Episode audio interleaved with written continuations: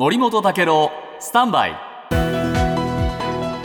長官読み比べです。いよいよ明日13日投開票となる台湾総統選挙。現在の候補は与党民進党は来清徳さん。野党国民党は江遊義さん。台湾民衆党は柯文哲さん。この3人の争いになっていますが、はい、どんなところが争点になるのかということで東京新聞は原発もその争点だと挙げています、うん、今の与党・民進党は25年の脱原発を目指している。一方で野党の国民党は再稼働運転延長を主張しているということで果たしてここの部分がどうなるのかということを挙げています、一方で産経新聞には副総統この候補も鍵を握りますよということなんですね。お名前全部挙げるとややこしくなるのであえて名前は省きますが例えば与党・民進党の副総統候補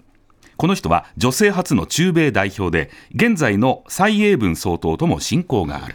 一方で野党・国民党は国民党のプリンスと呼ばれた政治家でその後テレビキャスターとして長年活躍して絶大な知名度がある人。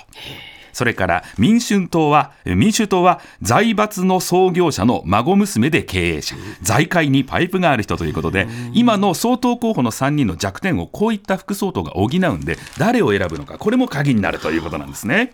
そんな中、逆風が吹いているのは野党・国民党です。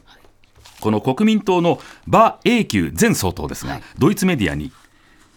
習近平国家主席を信用しなければならないとこう発言。さらに中国と台湾の統一については受け入れられると。今までの国民党の立場から一歩踏み込んで発言しちゃったということで江遊義さんこの候補者は自分の考え方とは違うと。これ一生懸命強調してるんですよね。で日経新聞によればその国民党が選挙前日の大規模集会にバー永久さんを招待しないともう支持者の離反を避けるためだということなんです。関係者は大事な局面でバー永久さん黙ってほしい というのがみんなの思いということで前任者から思わぬ逆風が吹いているということです。